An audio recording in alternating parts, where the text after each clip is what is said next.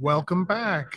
Day two, hour three. And joining James and I today is Brock Howlichuk. Brock, welcome. Thank you. Uh, it's uh, such uh, a pleasure to be back here seeing uh, familiar faces face to face in person. It feels like it's been a very long time. It is. Now, why don't you tell us what you do? Because sure, you and I kind of uh, work closely together on something. We do. I'm here as uh, a member of the board of directors and uh, currently the president for DRI Canada, uh, which uh, we know ourselves through the Certification Commission, mm-hmm. where, uh, along with other volunteers, uh, we work to not only review the certification applications from people who are advancing through their their career and their profession, and using DRI certification to do that, um, but kind of in a bigger way, advance the pres- advance the profession uh, by sort of raising the bar and raising the standard and uh, maintaining something about certification that uh, other people can really look at and understand that it means something. So uh, I, I, should add, as I, and I, I, probably don't do it enough, is to thank you for your time as a volunteer. As, oh, as a not for as you're a not for profit, we depend upon that. So thank you. Oh, you're welcome. So yeah, Brock, for for some of our audience who's not certified or doesn't have DRI certification. You talk about raising the bar for the profession. Maybe elaborate on why that's important to you and to DRI Canada. I'll, I'll and I, I, say this having volunteered with DRI Canada for um, at this point over 10 years. Uh, and we do we provide training as a not-for-profit. Um, we we uh, run a, an awards program as a not-for-profit. I, I have to say this with a great deal of care because it's like the conversation where your kids ask, Who do you love the most? but I'll, I'll make an argument that perhaps the most important thing we do is certification. because um, DRI Canada and DRI International certification, and remembering that we're uh, an affiliate of DRI International, mm-hmm. is uh, what sets us apart and what I feel is, is really important about both preserving and building is that somebody who has DRI Canada certification has shown to their peers that they have done and they can demonstrate having done this work. And so the question then is what does that mean to our profession? How does maintaining the value and, and, and the quality of certification mean something to our profession? And I, I, think an awfully big part of that has to do with the fact that we are unregulated. Uh, we are unlike lawyers, where if I were to turn on your mics and say, I'm a lawyer, I'd get in legal problems for that. Uh, because you have to. It would make for some great ratings. Oh, sure, yeah, and, and some awful advice. Yeah, that's right. we're we're going to test the limits of your liability coverage today. Uh, but it, it there's something defined when you say I am a lawyer, I am a physician, I am an engineer, and and we don't operate in that space. We operate in a space where, for better or for worse, at this point in time, uh, anybody can put up their hand and say I'm a continuity professional, and um, and and there is, in my view, um, a risk to our profession as a result of people operating in a way that leads to bad advice mm-hmm. and leads to bad plans and leads organizations to places where you know they, they are in fact set up to fail mm-hmm. uh, you know having having a certified professional having a dri canada certified professional is not a guarantee of anything about what you're going to get from that person but i think it's important for the credibility of our profession and the quality of the work we do that there are people who can go out and when when others turn to them for advice they can look at the letters and say this tells me that that person has done certain things that they've demonstrated certain things and to me that's really important because there's a public safety there's a value to our work that has to do with public safety when when people develop bad or poorly informed or ineffective uh, continuity management programs and plans, um, it has really serious consequences. We are not quite in the category of a surgeon, which is part of the reason why we're not certified as, or, or pardon me, licensed as a professional. but people lose money, people lose jobs, critical services aren't delivered when continuity management isn't done well. So to me, and it's a very long answer, I apologize. Um, to, to me, part of what we, we do when we um, maintain and build the level of certification is it, it sort of elevates the whole field of practice. This is not to say that somebody without certification can't do the job well, and there are plenty of people who do. But it, it should, and, and something is gained when people can look at certification and say, okay, that, that, that means something. And that's what we're trying to do. What you, let me ask a follow up question there, if you don't mind, because you brought up licensing. There are certain industries, uh, I'm thinking of like financial services, mm-hmm. where those are not life or death, surgeon, first responder decisions, but those are licenses issued by governments. What are your thoughts? Do you see, um, as more regulations are going to come out across the world post COVID, mm-hmm. do you see an, like an era where we could end up as a licensed profession? I, Interesting. I, yeah, I think I, I think I think that's probable. I let, let me put that differently. I think it's probable there's going to be a discussion on that, and and I, I think that we should welcome it. Um, I, I want to jump back and like both to a point you made, but I'd made initially about you know what we do is important, but it's you know we're we're we're not surgeons, um, and I think that there's like there there's a very old, and I think we've I, I think for the most part people don't think about continuity management like they did when I started 20 some years ago, which is something I hate to say. but um, when I started with it, and I came to it from Lights and Sirens Civil Disaster Management. Okay. People at that point in time thought about continuity management as the, the, the plan that you have so your organization doesn't lose money. It had a very commercial point of view. Yes. And you know that's yeah. I, I, think in large part because of its ITDR roots. Exactly. Yes. Um, and I, I think people have moved off of that. And if COVID didn't move them off of it, then I don't know what will. So, you know, it, it's my point is not to underplay the, the consequence and the gravity of doing this work well, nor to overplay it. But we saw in COVID that continuity management done properly has public safety effects. Absolutely. Um, and like we could spend a lot of time talking about examples of that. But um, you know, the, the continuity plan that keeps people employed, the continuity plan that uh, keeps trucks rolling, the continuity plan that um, plans, I shouldn't say it's just one thing, um, the, the planning that leads to, to uh, Tylenol, children's Tylenol on the shelves. Um, obviously, go far, far beyond commerce. Correct. And, and I think, um, I, I really think that there's certainly over the last two decades a change in that recognition. I think coming out of COVID, there's um, you know so many vivid illustrations of that, and and I, I think that recognition kind of naturally, inevitably, and properly leads people to start to say, well, you know, maybe there is a reason to take a look at saying you you can't call yourself a continuity management professional unless and, and you know like you know, does it does it put us uh, in the same category as a nurse? I, I, think it's it's very tempting to say no, we are not in the same category of nurse as a nurse, and I, I think we're we're doing ourselves a disservice. Yeah. I, I don't think it's quite a cut and dried matter, uh, but I think that there's probably um, um, a, a, a closer case and at least the start of a really interesting discussion about whether that's one of the directions we go next. Yeah, the reason I thought of the analogy of you know financial advisors, investment advisors, is that's not a public safety issue, but it's a matter of public trust. Mm-hmm. And to your point, I think a lot of what we do in our profession goes back and is tied to public trust. I agree, and mm-hmm. and and I'll add to that, and I, I say add to it to sincerely not take away anything from your point which I agree with entirely.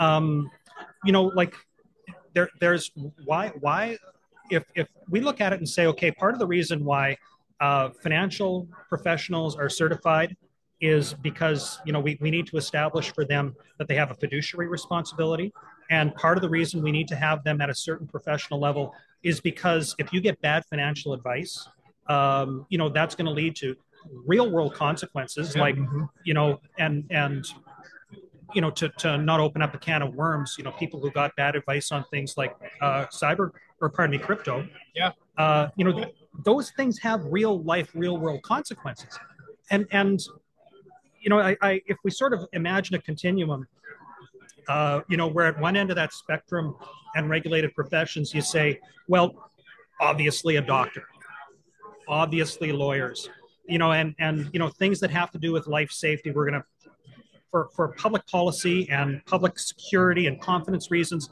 we're going to clearly and comfortably put on that side of it. And you know, then you sort of slide further down it, and you say, well, you know, and I say this in uh, to sincerely not take anything away from people on the other end of that continuum it's a slightly different case when you are, you know, as is the case in Manitoba, where I'm from. Uh, you need to be licensed as a physiotherapist. Mm-hmm. Um, you know, there, there's a public safety reason for that. There's a public confidence reason for that. I think you know continuity management has a uh, as a field has a really interesting and necessary discussion to have about like do we fall somewhere within that space? And I would argue that like more toward the side of like financial professions, uh, less toward yeah. the side of health professions, there's probably a space that we need to be considering. We talked with Chloe earlier on today, and she was talking about some of the things DRI International is uh, addressing, you know, updating professional practices, and some of the things where she wants the would like the organization to go as the acting president of DRI Canada, where do you want DRIC to go? and this is an interest of me being a certification yeah. commissioner too. uh, it, it's I'll, I'll, I'll, qualify it by saying I'm one voice on the board of directors, and um, uh, it's timely you ask the question because uh, tomorrow and um, the following day, board of directors is going to meet, and we're going to be going through um, uh, the next iteration of our uh, strategic plan. So we're um, we're going to be asking questions of ourselves about uh, what it is that we're going to work on and advance as an organization for the benefit of really two perspectives. First, certified professionals who we represent, but also in a broader sense, uh, the public interest. Uh, and I think those two things are compatible. I don't think they're exclusive of each other. So um, to do that, you know, rather than just me saying, well, this is what I think, this is what, like, as somebody who does the work as a lay citizen, this is what I think is important. Um, we're going to inform our discussions by um, some work that we've engaged through a contractor who works in strategic planning and some engagement we did with our certified professionals earlier in the summer, where we asked them, you as a professional and a member of DRI Canada, um, uh, what you think our priorities ought to be. Uh, because when we're thinking about our priorities and our investments for the next five years, uh, you know, it's it's not. It's important that we think about that not just to be deliberate, but to make sure we're making responsible, smart decisions about your money and and your stake in the organization. Uh, so, the first point is that we're going to be a little bit more informed than me saying, "This is my feeling," but this is my feeling um, I think that um, uh, the direction that the first thing we need to look at is what our members have told us as being really relevant for them and it can, can help them in their work. And uh, one of the things that's they you've told us, me, not you personally, members, uh, or maybe you did. Maybe, uh, I did. Yeah, is um, the the interest in the need for more communications and um, we're going we're going I think that's safe to say we're going to do that. Um, and to not imply we've solved the problem, uh, we've we've um, taken I think a big step in that direction with True North Resilience magazine. Uh, which, if you're here in Toronto today, uh, you can pick up a copy at our table. Uh, if you're not here at uh, Continuity and Resilience today or DEMCON, um, we'll be sending one out to you. Oh, good. Yep. I knew that was launching. That only just launched, didn't it? Yesterday or today? Uh, today, or, or, pardon me, yesterday. Yesterday. Yesterday. Yeah. We're gonna grab a copy at the next break then. Yeah. So we'll have to put an article in there. We'll have to write an article. 100 percent. Um, and uh, you're not the only people who've said that, and uh, I couldn't be happier. I'll pause, and as much as Garth Tucker, who's sitting over here, uh, would say it's a team effort. Uh, the biggest part of that team was Garth Tucker on our board of directors, who saw a need and had a vision and led the work. And uh, yes, a team effort, and uh, his work really stood out in it. The, the thing that, like, so that's a good step. But the thing that I think is, is really notable about that is the number of people who said what you said and what you said. Can I write something? Can I contribute something? And I think what that leads to then for me as the second point I really want to get to is finding ways to engage members. Mm. And, um, you know, but as a first point, uh, providing things that are relevant to people in their practice. As a second thing, finding ways to engage members. Um, the third thing, and I could make a longer list, but I'll keep it to three. The third thing is, I think, really finding ways to help people advance from ABCP, associate, mm-hmm. uh, the associate level, to CFCP or CBCP. Um, and I, I, think that's a really important thing to go to, back to the start because it elevates our professions when we can get people to that level.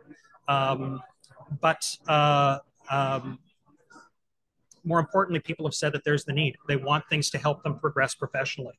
And as great as certification, and, and certification is important because, uh, and I'll, I'll labor the point, I apologize. Certification is important because it means something.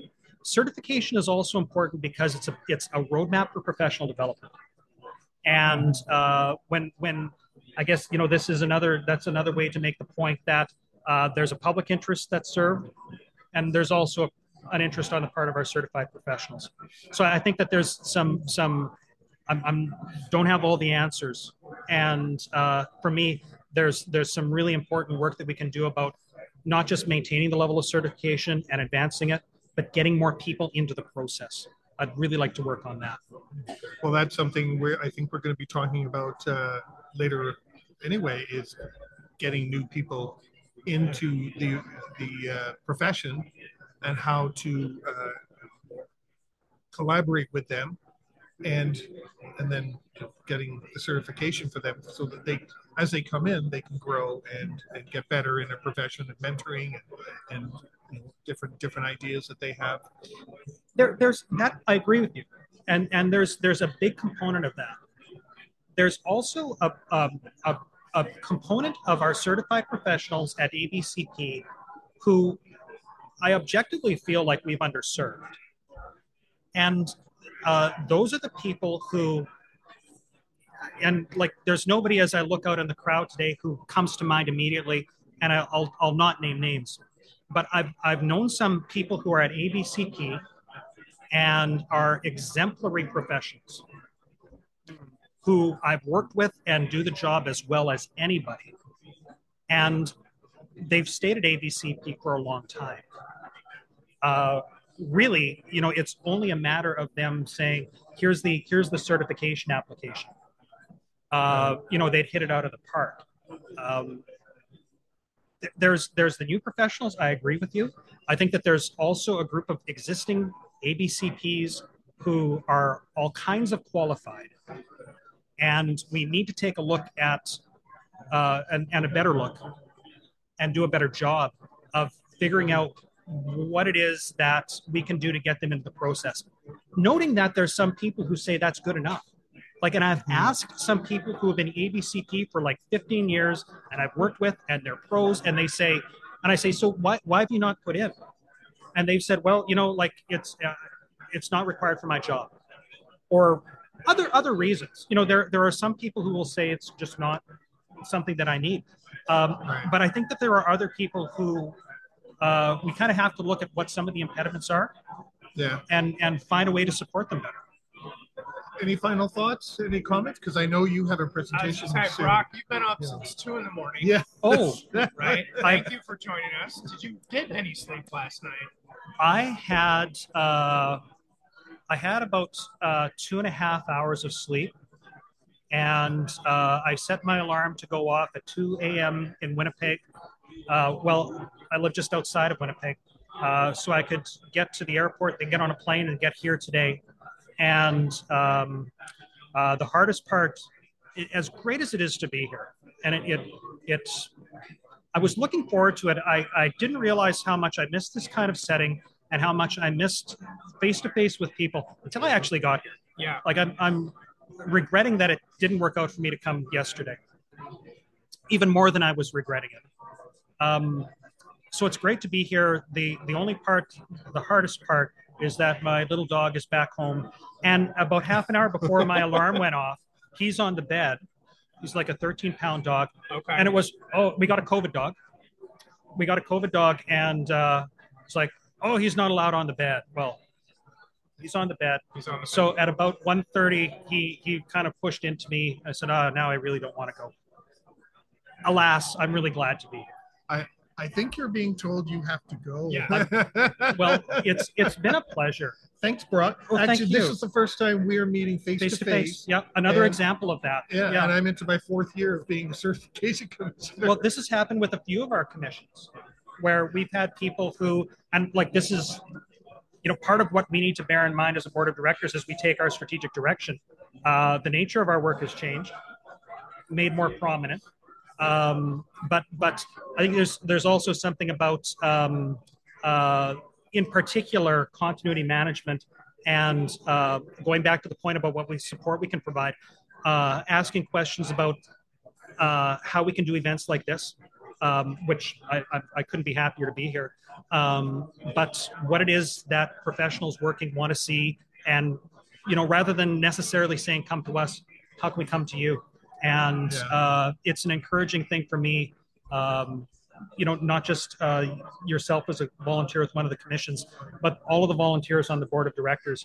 It's um, one of the best things I do to have the chance to work with volunteers uh, who not only understand but back up their belief that we are best served by a not-for-profit working in this space and uh, and back that up not only with their time but their work and and I'll add you know a final point about how fortunate we are to have Chloe and uh, Chloe Demrovsky and Al Berman and everybody at DRI International backing us up in the same kind of way. Mhm. Um, but what it positions us, uh, us to do, I think, is some really interesting and, and exciting and useful things over the next few years.